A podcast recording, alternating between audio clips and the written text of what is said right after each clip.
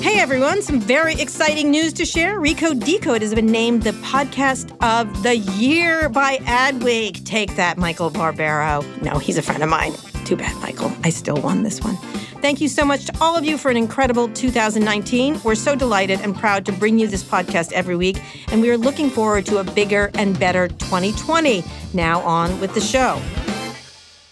Hi, we're Visible. We're the wireless company with nothing to hide. Seriously. Hidden fees? We don't have them. Annual contracts? Not our thing. Great wireless on just one line? Now that's more like it. Get unlimited 5G data powered by Verizon for just $25 a month, taxes and fees included. That's right, 25 a month, every month. Sorry, hidden fees. We're just not that into you. Sometimes the choice is just visible. Switch today at visible.com. Rate with service on the Visible plan. For additional terms and network management practices, see visible.com. Support for this show comes from Slack. You're a growing business and you can't afford to slow down. If anything, you could probably use a few more hours in the day. That's why the most successful growing businesses are working together in Slack. Slack is where work happens, with all your people, data, and information in one AI powered place. Start a call instantly in huddles and ditch cumbersome calendar invites. Or build an automation with Workflow Builder to take routine tasks off your plate, no coding required. Grow your business in Slack. Visit slack.com to get started.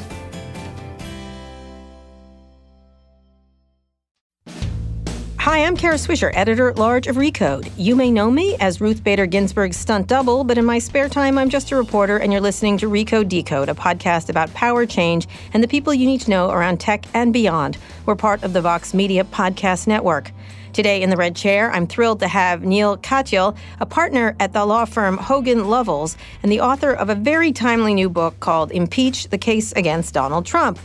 We are recording this on Friday, December 6th, and we'll be talking about everything that's been happening in the past couple months and what's going to happen over the next couple of weeks. Neal, welcome to Recode Decode. Thank you, Kara. It's so great to be here with you. Thank you. I forced you to come here. I like attacked you no, on Twitter. I DM'd no. the hell out of no, you. No, the truth is, you know, I have uh, I've been dying to do this podcast. I have one foot in uh, Silicon Valley at all times, and Mm-hmm. um, you know, I've just seen your influence there, and the podcast is amazing. This Thank you. episode Thank accepted, um, and uh, it's just a real honor and privilege. Thank you. Well, thank you so much. Thank you for kissing up to me. I appreciate it. Um, so let's talk about you, though. This book uh, is perfectly timed. This is a crazy perfect time to release this book. But let's give people a little sense of where you come from. Like one of the reasons we did it today versus next week was he's like.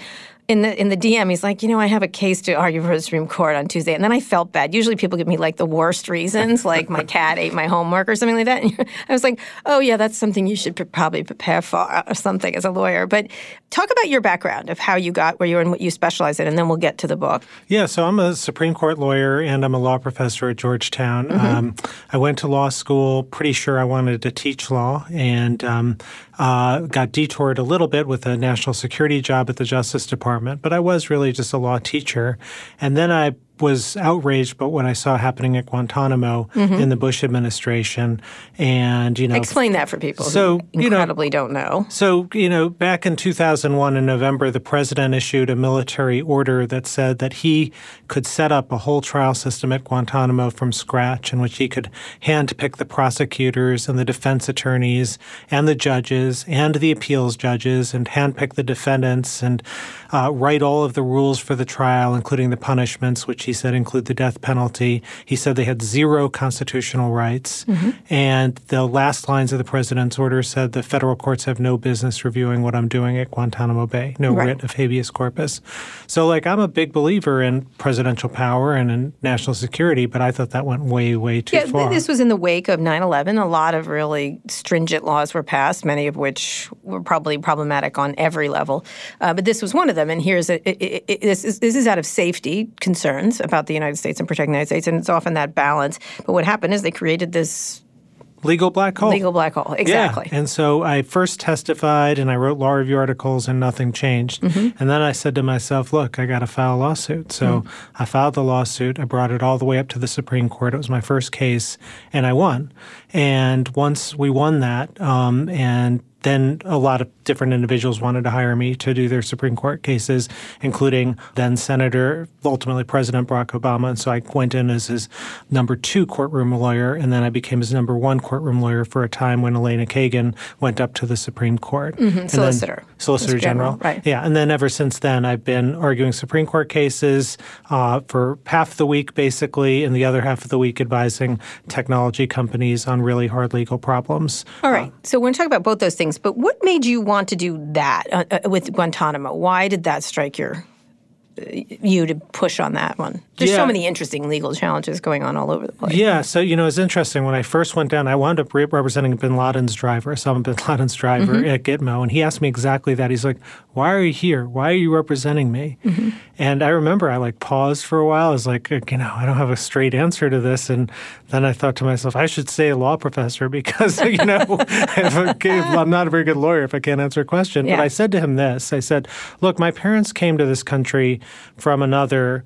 And they came not because of the quality of its soil or its sports teams or things like that. They came for one simple reason. They thought that they could land on its shores from their country, India, and be treated fairly. Not perfectly, but fairly and better than any other country on earth. And I said to this guy, Bin Laden's driver, I said, you know, that's always been my experience from schools to the jobs I had in the government. I mean, national security advisor at the Justice Department with no U.S. born parents, no U.S. born family. That's a pretty remarkable thing. Um, but it's um, it's what this country is built on, and so that's what offended me so much about Guantanamo. This mm-hmm. idea that only foreigners would get to go at Guantanamo. If you were one of the 12 million green card holders like my parents or the 7 billion foreigners, you could be accused of a crime and get sent to Gitmo. But if you were a U.S. citizen and accused of the worst crime imaginable, say detonating a weapon of mass destruction, you got the Cadillac version of justice, the mm-hmm. American civil trial, no Gitmo. Right. And that just, you know, we've never done that in our history before. President Bush was the first time.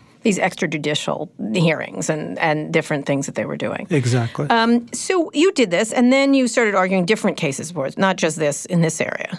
Yeah. So once uh, once I won that, then uh, other folks started to hire me. And in the government, you represent all sorts of things before the Supreme Court. Right. And so I had any number of cases. I mean, you know, I had the patentability of the human genome, in particular BRCA genes one and two, which I spent Mm-hmm. are uh, cancer genes. cancer genes, which I spent a lot of time on seeking the invalidation of twenty thousand patents that had been issued since the Reagan administration, which the biotech industry was not happy with me for Mm-hmm. doing. But and they said we'd lose that case, and we wound up winning it nine nine zero in the Supreme Court when they invalidated all those patents on the human genome. So I did that, the constitutionality of the Voting Rights Act, and a number of different things. And then I left the government and came back to teach at Georgetown, and then also now run one of the largest Supreme Court practices in the country. So talk a little bit about your work with tech companies. What got you interested in that? So uh, you know, I've always been a kind of tech guy, and uh, and so always interested in it. And um, when I came out of the government, I realized that technology was a the sector of the economy that was expanding the fastest, and b the ones in which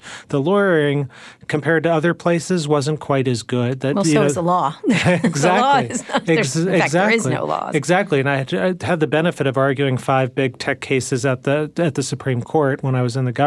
So as a result, I said to myself, "This is just strategically a really interesting area. It's also an area Mm-hmm. where I happen to know a lot of have a lot of friends." And so I started really actually in an advisor, not as a like litigator. I was Mm-hmm. actually just helping them think through really hard problems. If you're designing a pro, an artificial intelligence product in the health space, is that a device that has to be regulated, or Right, with the how- FDA or right, or how do we think about driverless cars and insurance markets and things Mm-hmm. So like that? before we get there, what are the ones you uh, argue before the Supreme Court? So you were on the other side of tech, presumably, or maybe not.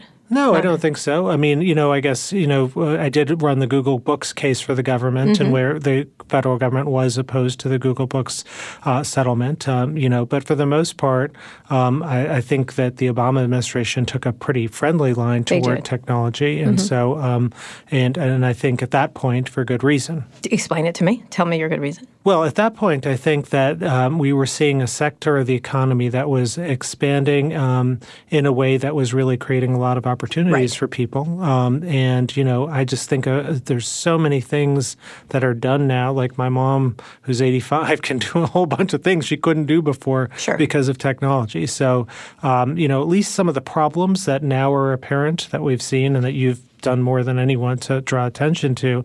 Um, you know, I don't think that they just weren't on our radar. At least as a, you know, at Right, that no, point, they weren't there. They weren't there. At that They- point in time, I was a litigator, so I you know, maybe there were people in the government thinking about it, but it hadn't bubbled up to No, a court case. actually. yeah. Nobody had painted. And in fact, the, the, the overriding law was just Section 230, which was a protective. I wrote about that at the Washington Post when I worked here a, a long time ago because I wrote about the Communications Decency Act, most of which was invalidated except for that part. Um, and so, talk about sort of the changing ideas. So, you're advising these firms, various firms. You don't have to tell me which ones unless you want to, because I know lawyers are that way. It's not but- like we just want to be that way. There's something called ethics. Ethics, crazy. Um, shockingly, there are some blabby lawyers. But talk about sort of How what has Giuliani? I shifted. don't know what How you're Rudy, Giu- Rudy Giuliani. Oh my, did he confess today? He confessed today, didn't he? Man, speaking of Twitter and law, we'll get into that in a second. So talk about where where that's changed, the idea of tech and law right now. I mean, before and now, because that was the law. That there aren't any laws really. I mean, they, certain laws apply to them that every, apply to everyone else, but there are very specific laws to specific industries everywhere you go: chemical industry, Wall Street, et cetera, et cetera. Yeah, I think well, one thing that's happened, and, and this is, goes back well before the internet age, is just the reluctance of Congress to legislate in this area. They're Yeah. scared; they just don't understand it, and you know, so like we're literally governed by a law called ECPA, the Electronic Communications Privacy Act from 1986, before email was even invented, Right. Uh, or effectively invented, and so you know, you've got the reluctance of Congress to do very much. And then you've got, you know, sometimes uh, judges who, particularly at the state level, who'll jump in and do a lot because they feel like, well, nobody else is. So they'll uh, use their common law powers to do things.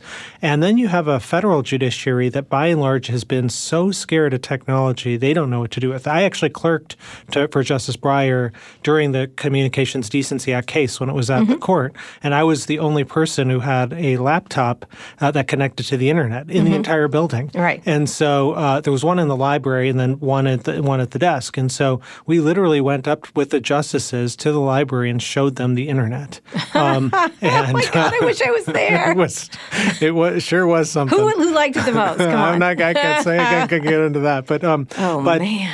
But um, you know, they were and they were and they, they were just traditionally have been reluctant to do very much in the realm of technology. Is it because the lack of knowledge, or we don't want to? You know, this is a great innovation thing. Why should we get in the way? Because every other, you know, I'm sure that's how people feel about cars and trains, and these are all technologies that eventually got regulated. Yeah, exactly. And I think, and, but they all took time to get regulated. To Yeah. Mm-hmm. railroads, I think, another example of that. Um, it took time, and so I think we're now starting to see that time start to develop, Mm-hmm. and you know, different modes of regulation. So it doesn't always have to be a heavy hand that you, you know, a standard. It could be some sort of goal that is uh, that is tried to be met, incentives, other things like that, and sunlight. You know, so you know, hopefully, you know, Congress will be willing to shed more sunlight on what's actually happening, and hope that that will actually. What What do you things. imagine should happen? And I do. I'm going to get your book in the next section. But I, what do you imagine is going to happen? There's lots of ways. There's just state regulation, which happened in California, say the privacy legislation.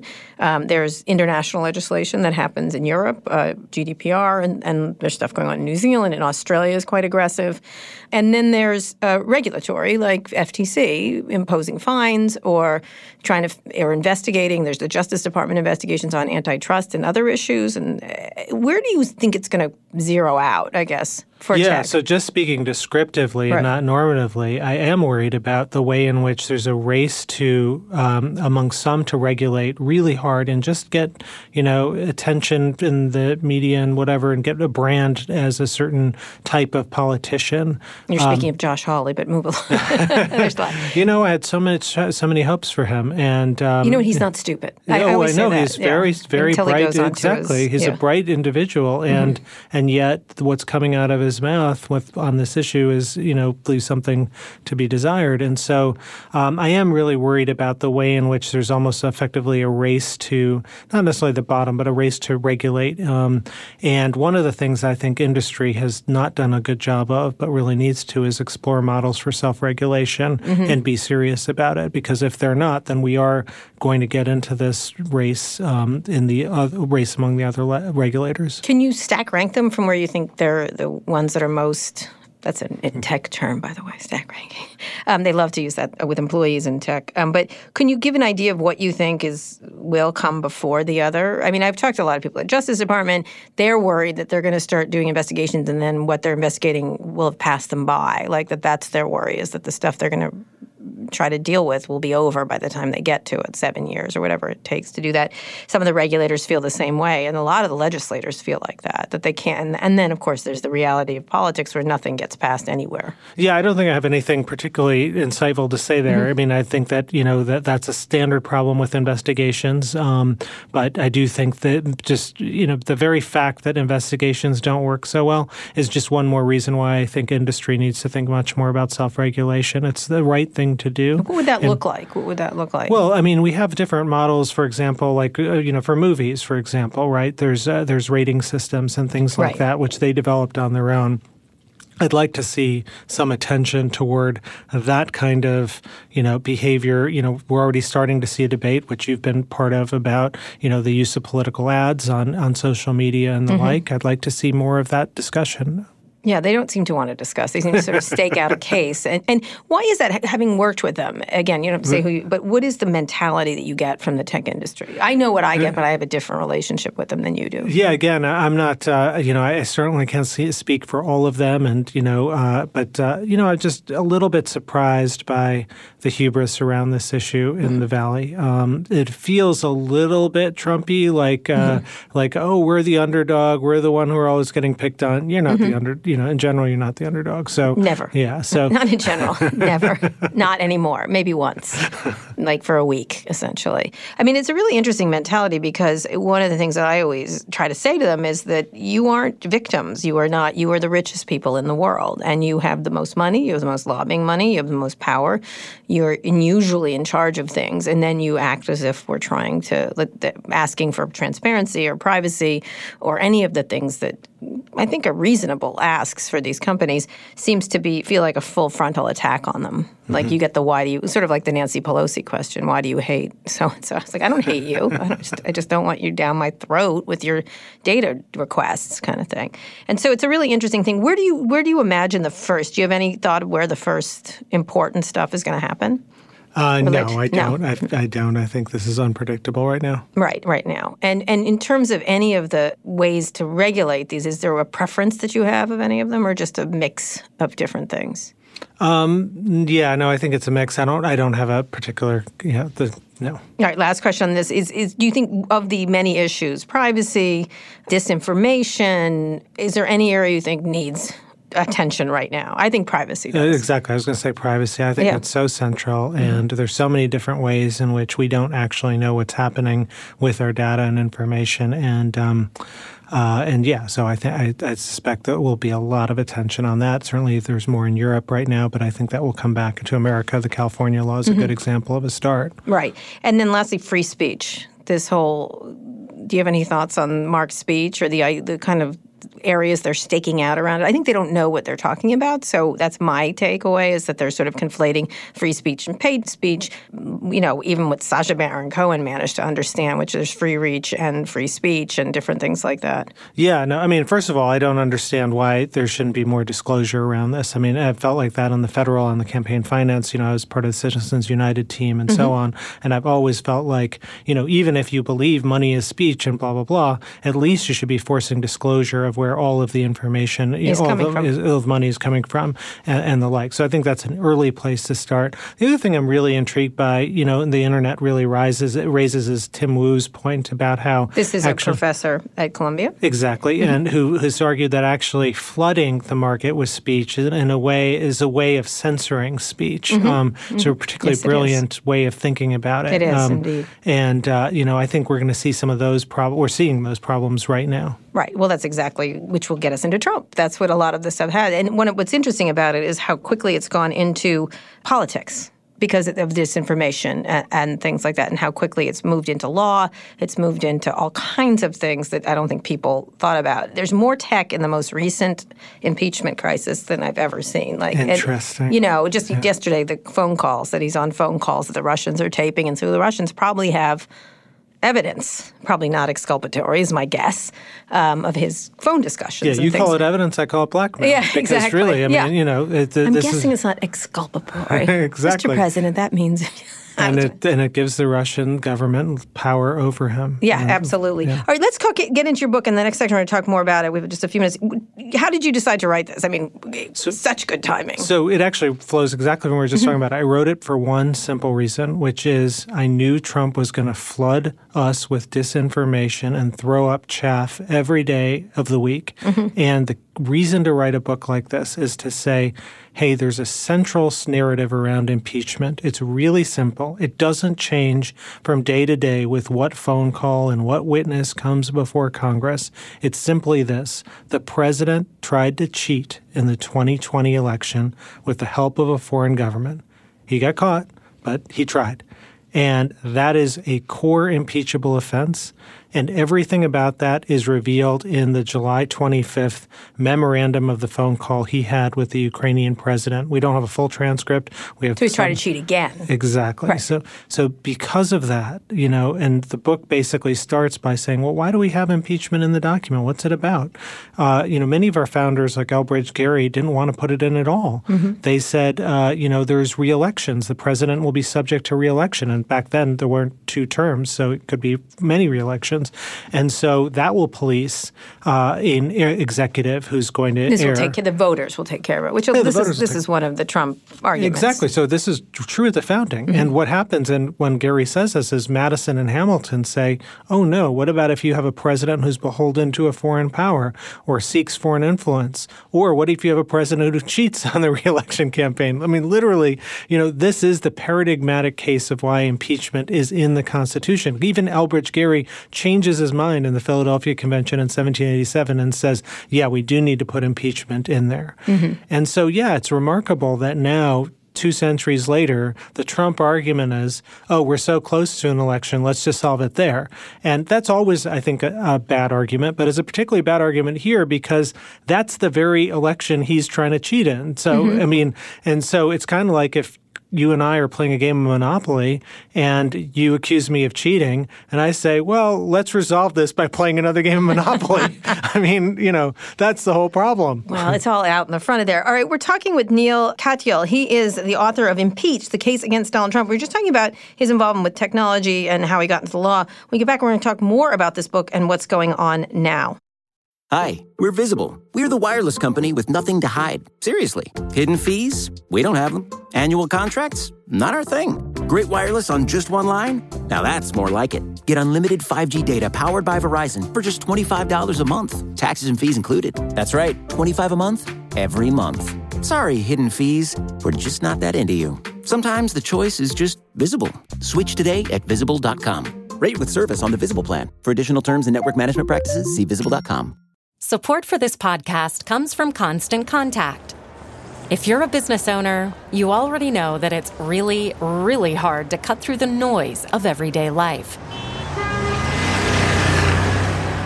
If you want to connect with your customers, you need to break through the noise.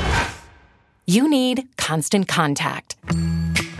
Constant Contact is a marketing platform that makes it easy to reach new audiences, grow your customer list, and connect over email, text, social media, and more. Whether you're a marketing guru or just learning the ropes, Constant Contact offers writing assistance tools and automation features that make it simple to say the right thing at the right time. So get going and start growing your business today with a free trial at constantcontact.com. Just go to constantcontact.com right now. Constant Contact, helping the small stand tall. ConstantContact.com. We're here with Neal Katyal. He's a partner at the law firm Hogan Lovells and the author of a very timely new book called Impeach the Case Against Donald Trump. He's also been very involved in tech uh, law, legal, legal issues around tech, and we talked a little bit about that. Let's talk about this case. Where are we right now? We'll talk about the historic, you're talking the historical ideas that this is the right thing to do right now. Yeah. So where we are right now is that we first had a whistleblower complaint in mm-hmm. August. Uh, that got to Congress on September 9th. And miraculously, on September 11th, the aid that the Ukrainians were promised and was being held up all of a sudden flowed to them yes, again. coincidence. Exactly. What's the difference? They got the money. exactly. It's like That's my favorite one. Yeah, like, are you like, kidding me? I tried. You know, what? I tried you know, to I didn't cheat. rob. Right. I didn't rob the bank. I got caught, so no right. problem. No harm, right. no foul. I gave the money back. Exactly. So, uh, so that launched a congressional investigation, um, and we're seeing that now. It's split out among six different committees in the Congress, but we had these House Intelligence Committee for a couple of weeks call witnesses. And by the way, to lay out the case. Uh, uh yeah, the witness. Uh, by the way, the president ordered all executive branch employees not to testify, uh, and said not a document, not a phone call record, nothing could be turned over to Congress because he deemed this, in his judgment, illegitimate. Mm-hmm.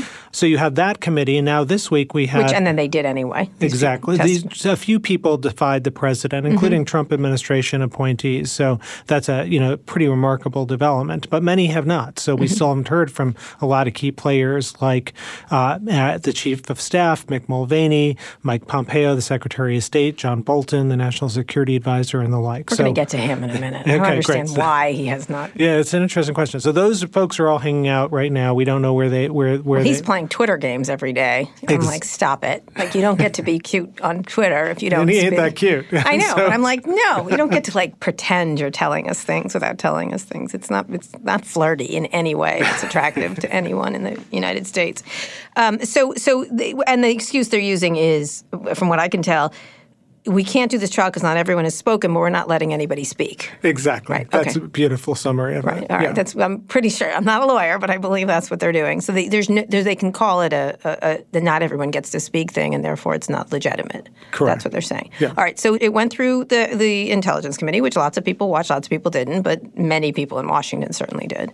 Yeah, and then it went to the House Judiciary Committee for uh, one day of hearings on what is an impeachable offense. We Mm-hmm. had four constitutional law scholars debate that question.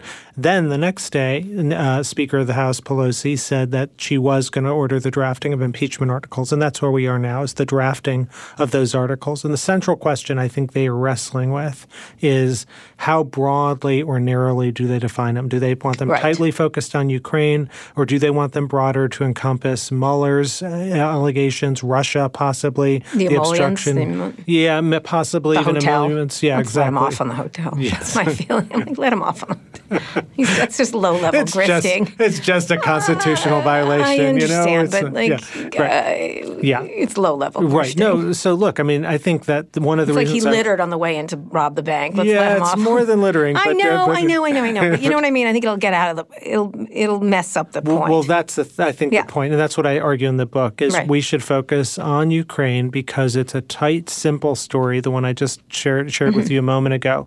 And you know, the other piece of this, though, that the president has done is because he has so gagged every employee and every document and the like, obstruction of justice, I think, has Yes. to be a count in the articles of impeachment. Literally, no president has done this in our lifetime. I mean, Why Nixon. he wakes up and obstructs justice? I think that's what he has for breakfast. I mean, It's like, what Ni- can I do to obstruct justice today? Nixon, you know, thought about it and and said, "Yeah, I'm going to try and gag some employees from testifying during Mm-hmm. impeachment." But even he backed down. So this is the first time in our history we've had a Was the president do tapes obstructing justice? Was that? Well, he had a couple witnesses that he wanted to, and then it- he ultimately tried to block those tapes. Right, but he didn't try and right. block every document the No, way you're Trump right, you're right, the And, tapes. and of course, when he tried to block the tapes, that went to the Supreme Court, and the Supreme Court unanimously, even though there were three Yes, the appointees, tapes. Three appointees by that Nixon had put on the Supreme Court, they all voted against Nixon. Right, right, Yeah. right. Do you remember that Rose Mary Woods when she was showing how she erased them? That 17 minute gap.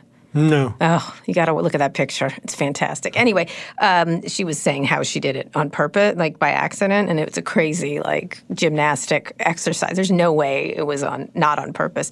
Anyway, Right. So, so, I was just going to say now the modern day equivalent is, you know, when the transcript of that phone call was generated, Mm-hmm. that July 25th phone call, it was put on a very highly classified air gapped server Right. uh, to basically keep it away from other people. Because so they couldn't like. see it. Exactly. So people couldn't see it, which was fascinating use of technology. And then they said it was by accident, right? Or they didn't mean to put it there? Or mm, they, Yeah, it just happened to show up on a highly classified server that only the president and his close political aides can see. yeah. Right, exactly. So as we're proceeding, what happens next? Okay, so uh, the House is going to draft those articles, and then they're going to vote. And it you, was- what do you think they're going to draft them as? Very narrowly, or are they going to add on lard on some I- other things? hope also, he's a do. jerk. Like, I hope they do what I suggest in the book, which is have these three articles focused on Ukraine. Article one, abuse of power, going and seeking Ukraine's help Mm-hmm. to get dirt from your chief political rival. Article two, bribery, up the quid pro quo, uphold, withholding military aid until you get what you want, uh, and withholding the White House meeting. And Article three, obstruction of justice. But within those articles, I think that they can bring in additional information about the president's pattern of conduct, both with respect to obstruction and his penchant for going and getting some help from his friends in election campaigns. Mm-hmm. Such as the Russians. Because the Russians in 2016, which Mueller was investigating. And so I think that can all come in that way. And actually, we have a precedent for this. That's how the Nixon articles of impeachment were drafted. They focused on Watergate tightly in the drafting of the full of the articles themselves, but then as supporting evidence for each article, they relied on other behavior of Nixon. uh, trick tricks and things like that that Exactly. did. Now, in this case, I wouldn't say the failure of the Mueller uh, investigation, but I think in a lot of ways it was emboldening because this happened right after that, after he felt he got off, which I think he kind of did. Can you talk a little bit about that in the background of this? Because they were thinking about pulling in the Mueller thing. Yeah, now. it's a big deal. So basically, Mueller testifies to Congress on July 24th, and I think it's fair to say, I mean, I was covering the hearing for NBC. Um, it didn't go well for Mueller, um, and uh, frankly, for the American people. And it's, I think, no coincidence that the phone call that the president had with the Ukrainian president, this transcript or memorandum of the mm-hmm. conversation we're talking about, the next day, July 25th. He's feeling I think good. the president did feel, feel emboldened. And, and this is another reason that I decided to write the book is with Mueller, I thought to myself, you know, look, I'm not a TV person. I'm a Supreme Court lawyer. But I thought to myself, if I could go on TV and explain to the American people what was happening, I'd written the special counsel regulations that Mueller was appointed under when I was a young pup at the Justice Department. So I was like, if I can explain all this, then the people will see it Mm-hmm. and he'll, you know, and see how grave this was. And that just didn't happen. Right. And so I felt like something needed to be done, like a a, a, a, a longer, stronger, but simple explanation of what happened. So explain what happened in that regard, in, in why that was so critical to bring in here and what went wrong there. Yeah, so I think the Mueller investigation, first of all, it was a serious law enforcement investigation involving a lot of stuff that was in Russia with Russian, in the Russian language, and lots of complicated, uh, you know, facts that had to be developed. And, you know, ultimately they indicted. They indicted a lot of people. a lot of people, including the president's national security advisor and people Mm-hmm. like that. So that's going to take a certain amount of time. So that's, I think, one problem was just the length of time, uh, done for all sorts of good reasons, but nonetheless. It allowed Trump a very good talking point, which is, "Hey, this is going on too long." Yeah, You're running out the clocks is one of his his, techniques. His, his best, yeah, his best technique. Number two is the allegations were about the president not as president, but as a candidate, Mm-hmm. and that's really different. Um, I mean, when you think about Ukraine, the thing that's to me That's an excellent point. I think people don't understand yeah. that. enough. So the thing about Ukraine is that the president is using his powers as commander in chief, Mm-hmm. and with the awesome powers given to him by the Constitution to help his private ends. He's not a private citizen like you and me running for an election, which is bad. It's, I'm not Right. at all saying it's not, but it is the you know height of constitutional irresponsibility because our founders basically said that they wanted a strong president, like in the Constitution and the Federalist Papers, like Madison uh, and Ham- Hamilton talk about secrecy and dispatch because Congress often can't get stuff done. So you want to have a really strong president. But they said because that president's so strong, he's liable to possibly do stuff that's against the national interest mm-hmm. and against the people's interest. That's why impeachment's in there. Mm-hmm. And now you've got exactly that. You've got the president using the suite of powers he has as commander in chief, not for the nation's foreign benefit, aid, but whatever. right in this not, case, foreign yeah, aid, and yeah, not for the nation's benefit, but for his own personal ends. And right. that's what 12 witnesses have come forth. That's the consistent story they're all saying. Can I ask you a really stupid question? Like this is why Biden? Why this? Well, because he feels like the, he, he, was his biggest challenger. Well, I mean, of course, Biden they have just, Bloomberg coming out on the right, which must worry him terribly. I would imagine. I mean, look, I think Biden at the time in July was certainly his chief political rival, yeah. according to every poll. Yeah. And um, and you know, look, I don't think the president would. I'm sure he'd do it if he had the opportunity with some other candidate, Elizabeth Warren or whomever. Else. Yeah, right. exactly. You know, so I think that's another thing that I think makes this different because this president, when confronted with all of this, he hasn't said the what I think you and I would do if we got in this situation like, oh my God, I did something horribly wrong. Mm-hmm. Instead, he's like, oh, there's nothing wrong. It's perfect. It's beautiful. I'll do it again. Mm-hmm. China, if you're listening, give me dirt on Biden. Mm-hmm. And, you know, the central. Which he did with Hillary Clinton. The central reason I wrote the book is to say to Americans, look, what the rules you set here are going to apply not just for President Trump, but for every future president, a President Elizabeth Warren or Pete Buttigieg or whomever you want. And, you know, the best way to think about it is to what I tell my law students, which is just pretend the identity of the parties are reversed. So don't think it's President Trump. Pretend in your mind it's President Obama who did mm-hmm. all this stuff.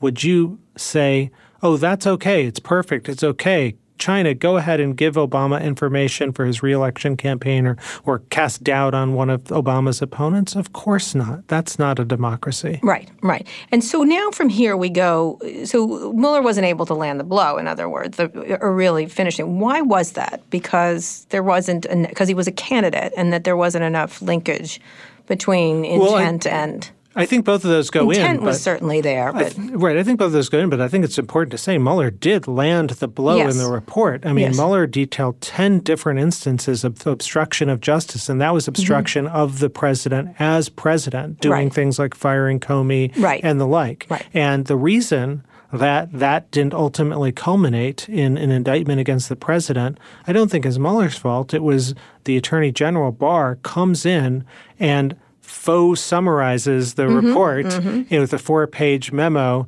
that says basically that uh, Trump is cleared but doesn't ever explain why Trump is cleared. Trump is cleared, according to Barr, because a sitting president right. is constitutionally immune from being indicted. Not that but he's innocent. That's not true, right? Correct? That's well, sort of well, a Justice Department. It's a Justice Department opinion, and right. um, but it's not that he's innocent, and indeed he can be tried right afterwards. And by the mm-hmm. way, that very memo says you can't indict the sitting president, but you can do something else to him. It's called impeach. Right. And, and this is what, what Mueller recommended. Uh, well, it's what the what the Justice Department opinion says. At least I think Mueller was careful not to ever specifically. Well, he says they he, kept he kept sending. Oh, it wasn't lines. It was like you have something. You could do something that I can't do necessarily. Right. You can impeach. Congress yeah. can act. Yes, exactly. Congress can act. I'm not sure he right. ever quite came out and used the I word, but right. um, but but but pretty close. Mm-hmm. And um, and so you know that's I think one of the struggles Congress is dealing with now. Mueller has teed up a certain set of allegations around Russia. Do they include those allegations formally as separate counts in the indictment? They might decide to include it, um, and then maybe that doesn't get voted up and sent to the Senate. So mm-hmm. that's that's possible. So I should say, just to fill out the procedural question you asked, once the House votes, and it's just a simple majority vote, they mm-hmm. vote on each article and they say, is he impeached for obstruction of justice mm-hmm. or for bribery or whatever? And to impeach someone is not to remove them from right. office. It's just the formal accusation against them, kind of like a grand jury indictment. Mm-hmm. It'll then move over to the Senate for a trial. Right. And the Senate rules are pretty detailed on this. They're going to require the senators to be there all day for six days a week, mm-hmm. um, and will require a trial with witnesses, perhaps, and things like that. Mm-hmm. And how will that go? They, they, there, there's been a lot of back and forth right now between House Republicans and Republicans who are running the Senate, which is run by Mitch McConnell. So this moves to a body that is pro-Trump. Correct. And so I think that's why it led a lot of people in the popular media to say, oh, that's, you know, it's that's Trump's that. court. It's it. It's going to be over. Kangaroo court. Blah, blah, blah. Yeah. yeah. And you know, I, I, am more of an optimist about our system, and uh, and I certainly think that we are premature in assessing what the Senate will do because we don't know. We don't necessarily have all of the evidence and information. We don't have all of Trump's reactions. Um, mm-hmm. I mean, this is not exactly the most stable person, mm-hmm. and so uh, you know, it's a dynamic environment, and a trial can bring out any number of things right. that can happen. Right. And so I. So what could happen? Like, how would it happen in a normal way? Not that any of this is normal, but because you got. I want to. The next part, I want to talk about the social media impact and all this because everybody's using it. Like yeah. literally, confessions are happening by the second. You know, anytime Giuliani tweets, it's like, oh, you did it? Okay. You know, it's really interesting. And I want to understand how that plays with this or it really doesn't matter at all. But so in a normal way, it would go, there'd be a trial and each side would make their case or who's Correct. on which side? Correct. So the House uh, will appoint some people, which they'll call managers, and they're mm-hmm. effectively the prosecutors. And they're the ones who are going to say, you know, the president did X and Y and should be removed from office. And then the president will have his own defense team that, and it could include the actual White House counsel, who's a government employee, right. but it will also include his private legal team. And they'll explain why it's not a high crime and misdemeanor or whatever. I mean, the mm-hmm. rationales, I mean, they've had like seven different defenses. They have. They keep falling apart. So I don't know what their new defense will be, but I suspect it'll be something different than anything we've heard. What would you so do far. if you were them? What would be your defense? Order him to resign. No, I mean, no, no, no. if you were him. no, exactly. No, I'd be, if I was a lawyer, I would say, you know, you broke your oath. I mean, I, I, I, honestly, I couldn't, I couldn't. I think I can defend a lot of stuff. Really, but uh, you're supposed I, to do whatever. Yeah, no, Neal. I think, um, you know, I think country over everything, and mm-hmm. um, this is this is someone who ha- is a, a, a real gravely has um, spit on the American dem- democracy. So. All right, now I'm going to force you to put on your Lindsey Graham. All right, what would you, what would be the defense? Well, I not think, to give them ideas; they're not stupid. So no, what, no, no, no, no. I just think that there is there isn't a good defense. Mm-hmm. I mean, you know, so what defense, will be their defense? The, How about that? Well, so if you had no morals or ethics, right. what would be your defense? So their defense really mm-hmm. is get over it. This helps us win. Mm-hmm. Um, so it's just a pure power play. Mm-hmm. They can't say that out loud. I mean, Mick Mulvaney did for a moment, but mm-hmm. um, he took it back. So I think their defense will instead be, oh, there's nothing wrong here. Everything here is up and up. Is and typical of is, the way yeah. things are actually done. Right. And, you know, despite all the testimony that says from all these Trump administration appointees that say, no, it's never done that way. Never mm-hmm. in our history, you know, have history or experience have we seen anything like this. But I think, you know, they'll have, you know, their set of alternative facts and they'll use those and we'll hear them over and over again in social media and other things. And there will be a hope that by throwing up all that chaff, they can distract so a lot distract. of hand waving Biden, they'll try to like push that, subpoena Joe Biden and his son and this and that. Those, yeah, exactly. I mean, they're definitely, and the, the House Judiciary Committee started that already. I mean, I was shocked. They they actually showed my book because I have this mm-hmm. one. So passage. explain what happened there, and then the next thing we're going to talk about is the impact of social media. You wrote this book. They put it up there, right? Yeah, the Republicans put it up there to say that, uh, well, obviously that the investigation was legitimate. Even Neal Katyal says that what Biden did was was you know nefarious or wrong, whatever the words they used were, and they excerpted out the parts where I said, well, that doesn't justify any part of the investigation here. Right, right. And, and, you, and you mentioned the Trump children. Yeah, and if you did think that way, then the Trump children would be uh, guilty of investigation first before mm-hmm. anyone else because right. they're sitting White House employees who are engaged in business dealings and the like. I mean, mm-hmm. I don't personally like all this pers- destruction of individuals and going after them, but, you know, the Trump folks opened the door to that. And um, I thought it was pretty ridiculous when, and it showed basically the lack of integrity in the defense uh, over President Well, the twistiness Trump. and the, yeah. the lying, the constant lying. Yeah. I think one of the things that's really interesting among this whole thing, and it probably is for someone like you who's a lawyer, is the constant. I'm used to constant lying, like the constant lying and not being sorry for it, and then moving on to the next lie. And I think what happens is a lot of people on the other side, it's like, I can't believe you lied. And it's an interesting Washington trend too, because often I'm at these Washington parties and they're like, can you believe it? I'm like, I can believe it. He did it 17 times. Like, when are you, when exactly? You know, he's like an abusive spouse. He's going to keep hitting. Like, just try, like they don't get better, kind of thing. Yeah, and a, so it's a really, it's a fascinating thing because he does bust norms, right? And he busts right through them Yeah, I- legally a lot of the time, I think. But I love this question because I have not thought about it. But basically, you know, as lawyers, and I know there's a popular image of lawyers as lawyers. My mom, Mm-hmm. like, she cried when I went to law school, saying lawyers are liars. But um, but but but the but the uh, but the actual truth of it is, the lawyers I deal with all the time care consummately about the truth. Right, and of course. uh, you know, Republican lawyer, Democratic lawyer, almost every lawyer I know in this town is abhorrent at what Donald Trump is doing. Um, and so in our daily jobs, we don't see this degree of mendacity and to the extent that you know any of us make a mistake we try and own up to it and it may be the case in you know as you're interviewing in journalism interviewing companies and so on they're they're more focused on spin and not things this like that much. I mean, he's like the Uber of uh, an old Uber of presidents, certainly. right? nice Not the new Uber. He's trying. Darko's right. He's trying his best. Um, but you know, yeah, yeah, yeah. They'll keep lying. Why not? If it is a really, and it's actually caught on with a lot of people. I've noticed it more in my reporting. Is that they'll try to lie for a while and then not be horrified. The only problem is everyone else gets to pay when they lie, and this guy doesn't. He's done it his whole life. So it's really that's what's fascinating. Is that when other people try this trick, they get burnt very badly. Yeah, I'm a big believer in karma. It comes from my parents, and we'll see what uh, we'll we'll see. You could fall the fastest. I don't know. Okay, if you say so. All right, we're here with Neal Katyal. He's the author of Impeach, the case against Donald Trump. We're going to take a quick break now. We'll be back after this to talk about the impact of social media and others in this upcoming uh, trial in the Senate. Wow, that guy means business. Just an amazing player. No, not him, the sports photographer behind him. Uh, what? He has a business bank account with QuickBooks Money where he earns 5% annual percentage yield, so he's scoring big on and off the field. You might even say he's the MVB, MVP? the most valuable business.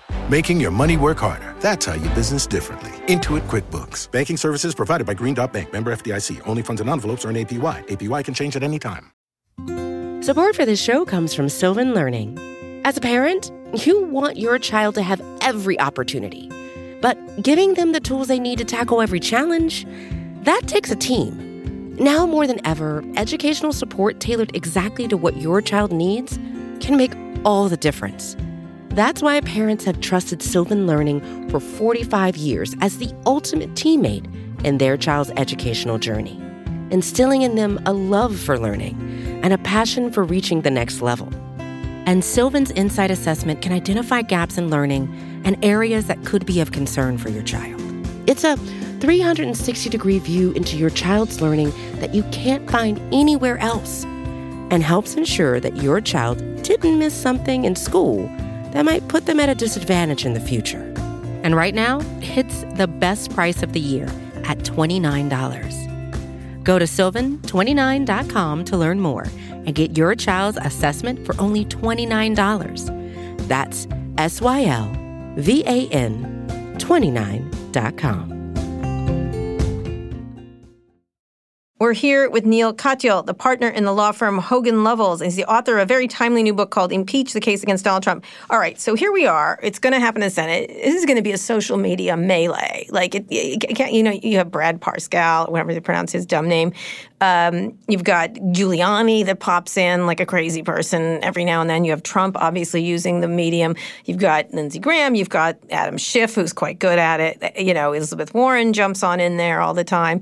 And you do, and you and Conway, George Conway. Um, talk a little bit about what's how it changed because this didn't happen before, right? Like it just wasn't like this. Yeah, no, I mean, not like the Clinton impeachment unfolded with none of this. I mean, there was some talk. It like- radio, but yeah, you know, but right. that's there's a little Rush Limbaugh. That was the beginnings of that, which was the beginnings of this. Agreed. Like cable and, and, and talk radio. Agreed. I do think that it will unfold, unfold in that environment. And, you know, one of the things that's been interesting for me, I'm not someone who used social media until just three years ago. You're very good at it. But thank you. Um, but um, but I found it to be actually essential because otherwise you get completely drowned out.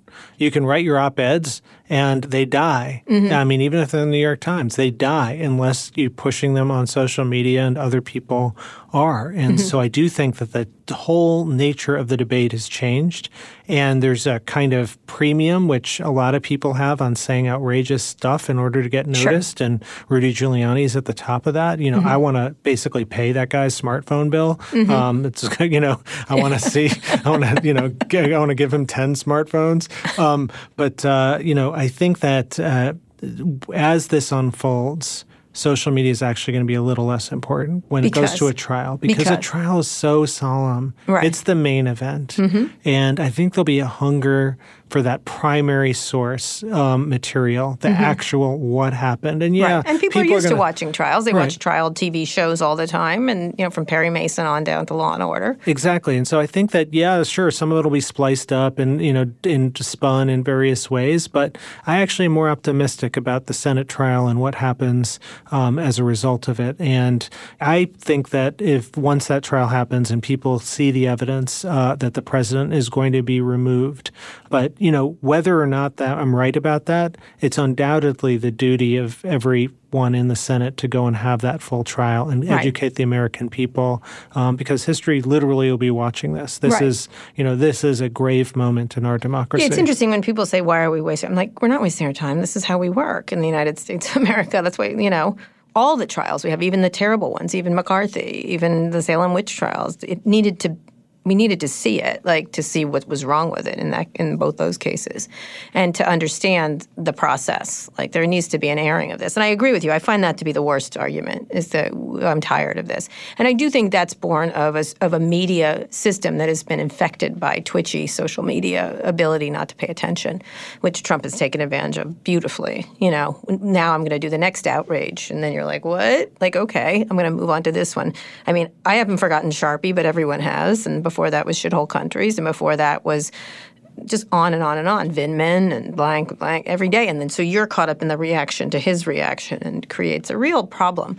So when you're thinking about doing that from a legal point of view, is like, does it actually impact or is just, you know, the law is the law. You can scream all you want on social media, but eventually you're going to jail. Well, I think there's two different questions. One is if I'm if I'm arguing like a Supreme Court case or something like that, I think social media has no imp- im- no Mm-hmm. real impact. Um, you know, to, So to the judges aren't up there tweeting away. They, they, they, some of them we think are on Twitter, but but nonetheless, I don't think it matters one bit um, Mm-hmm. Right. So to, to their outcomes. affected by and it. that's true. I think in standard legal proceedings in federal courts, at least, I Right. Mm-hmm. don't think there's that much of an impact.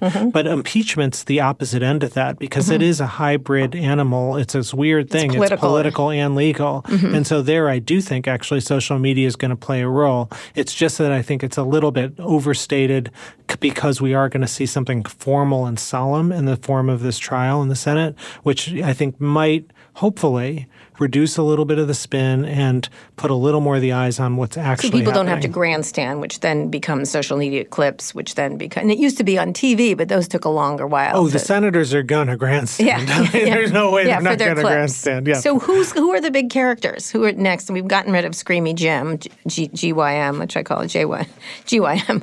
Um, Jim Jordan's gone, right? Or Yeah. does he get to pop up and No, I think uh, the House sweaty managers. shirt sleeves. Yeah, exactly. No, I think that you will see some of the House managers, but those will be the Democratic folks as the prosecutors. Okay. I don't think that the House Republicans will have. I think I, I'm not positive about this, um, but I don't think that they will have a role. I think that'll be up to the Senate side. Mm-hmm. all right? Who plays the key roles here? I think that's to be determined. Um, I don't want to speculate on that yet. Okay, why?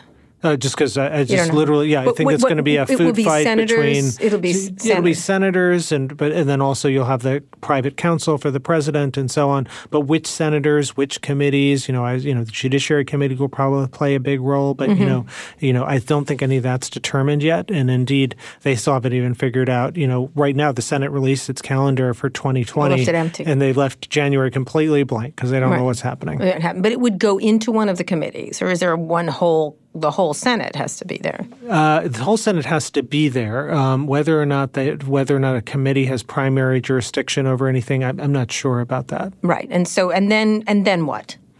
So it's going to go to a trial, and then you will have. A How long do those last? Uh, I think we're seeing projections from Mitch McConnell that it's going to be four to six weeks Mhm. um, for the trial, Right. And uh, and then there'll be a, a vote, article by article, on on whether or not to impeach the president. And here it requires a two third uh, to remove the president, and here it requires a two thirds vote of the Senate to convict. Mhm. Um, and so that supermajority was intentionally put in the document to make It's it hard. hard. Yeah. Right, right. It's sort of like passing the Equal Rights Amendment or something like that. It's just not going to happen. Uh, that's harder. Uh,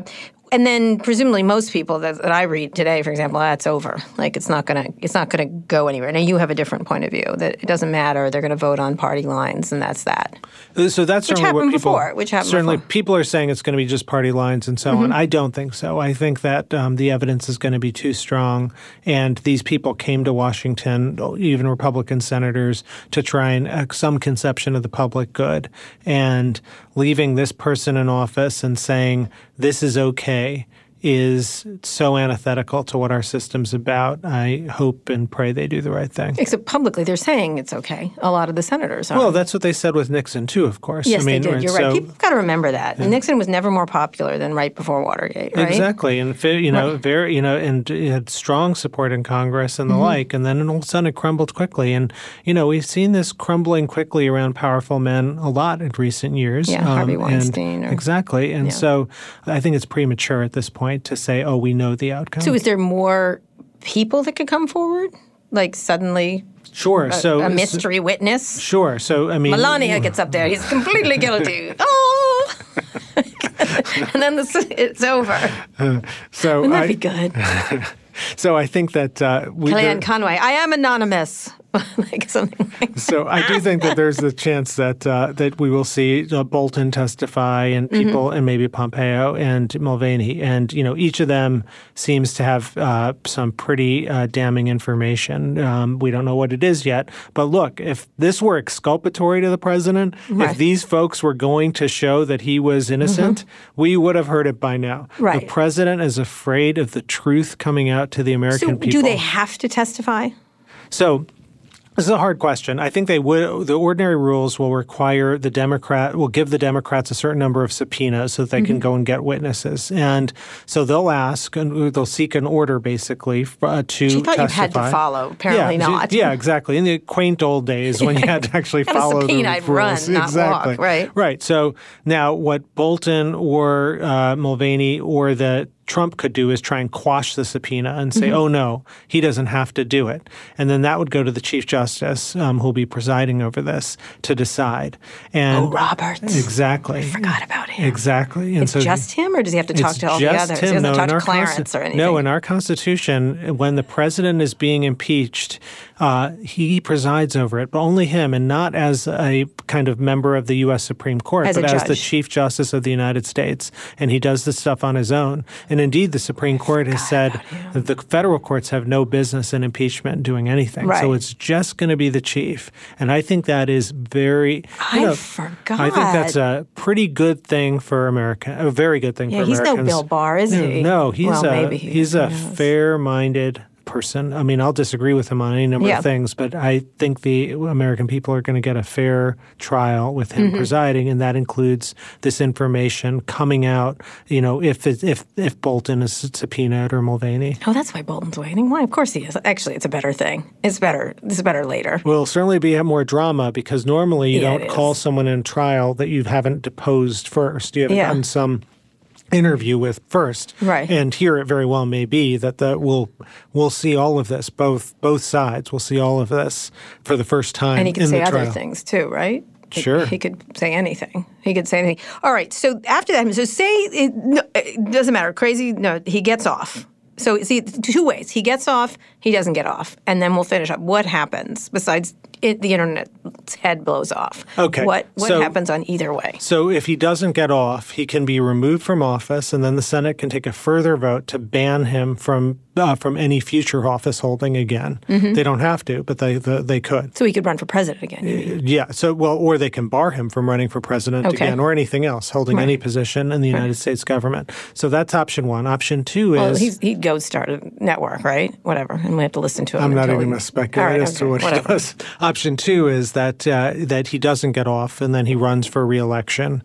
Um, Mhm. And you know, but that isn't a fully getting off either, because uh, particularly if all the evidence didn't come out, there may be yet another impeachment proceeding against him, including Oh. even for this very same offenses. So the double, Double jeopardy clause, the double jeopardy clause in our Constitution does not apply to impeachment. Oh. And so, um, particularly if he hid evidence or if the Senate monkeyed around with the rules for the trial, Mhm. then there will be a call for a new impeachment set of proceedings. And by the way, in November of 2020, the Senate may not be controlled by. uh, or both of them might be controlled by and then it goes away completely. Exactly. So Right. yeah. So we don't know, but um, but the, it's a it's not as if he's out of the woods Mhm. after a vote. If he is out of the woods and he does win, it's just there could be more to come. And then he could say, oh, they're always trying to get me the whole time. And that will be his song. Right, and we'll say, and, and I'll be the first to say, no, you're trying to get us. I mean, Right. you're, you're Right. always trying to get Right. us. You're- So when you look at this, like here you are, you've been a pretty like finishing up here. You've been a pretty like straightforward legal career, a, a high level one, Mm-hmm. but it's still like you know it's all been pretty normal. This is not normal, or maybe, but it, but it was anticipated by the founders, right? Sort of. This is all of this. When I, I started back, you know, I was listening to the the woman from Stanford. I went back and read a lot. I'm like, wow, this really was anticipated. This pos- this kind, this was the, what they were most terrified of. Yeah, so in some parts are anticipated. King the thing was a big deal, 'cause they were right in the middle of They- King. right, they didn't like King George III, and Right. you know, and this president is basically trying to King George III uh, times two or something like that. He's Mhm. really trying to maximize his powers um, in a way that's very flatly inconsistent with our separation of powers. Um, and you know, speaking personally, yes, it's totally not what uh, not a usual thing Mhm. for a lawyer to do, and it's not easy to do. But you know, I feel like I have to look in the mirror every day, and well, I see a grave threat to our democracy. And um, And when when you move forward, you know, especially with this impact of social media, with disinformation, you know, the Russians, I think they lost the Cold War and are winning this one, um, or whatever whatever malevolent power. It doesn't have to be Russians. It can be anybody, you know, any political operation. Is it going to be fully difficult to do this going forward with all these different social media things, not just social media, but when you get into AR, VR, fakes, videos, everything else. How do you create, how do you fight against that? I have no idea at the present. I mean, um, but it is so scary to me, particularly this deep fake stuff. You know, I've been thinking a lot about it recently, and um, uh, I don't know what uh, the the tools to spoof and fool us are going to be so much greater. And I hope the technology to detect it will be commensurate, but I just don't know. And I certainly think it won't be evenly deployed among pow- more powerful and less powerful. Mhm. And because it's not going to be evenly deployed, it really scares me and it keeps me up at night. All right, very last questions then. Do you think big tech is too big and should be broken up? Oh, I'm not going to get into that one. Ah, Sorry. I was trying for an Elizabeth Warren there. anyway, Neal, thank you so much for coming on the show. this is you. fascinating. This is a great book.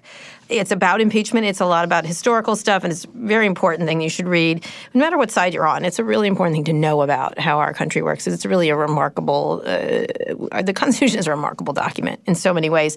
But impeach the case against Donald Trump by Neal Katyal. He's a partner at the law firm Hogan Lovells and the author of this new timely book. Thank you for coming on the show.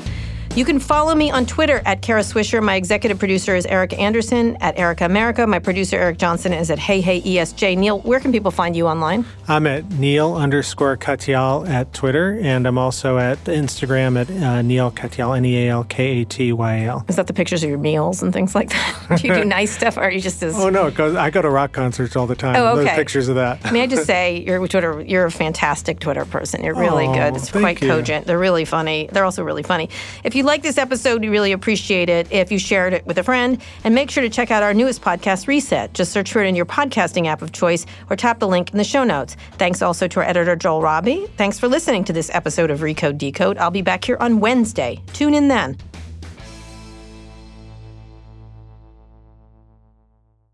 Hi, we're Visible. We're the wireless company with nothing to hide. Seriously. Hidden fees? We don't have them. Annual contracts? Not our thing. Great wireless on just one line? Now that's more like it. Get unlimited 5G data powered by Verizon for just $25 a month. Taxes and fees included. That's right, 25 a month every month. Sorry, hidden fees. We're just not that into you. Sometimes the choice is just visible. Switch today at visible.com. Rate with service on the Visible plan. For additional terms and network management practices, see visible.com.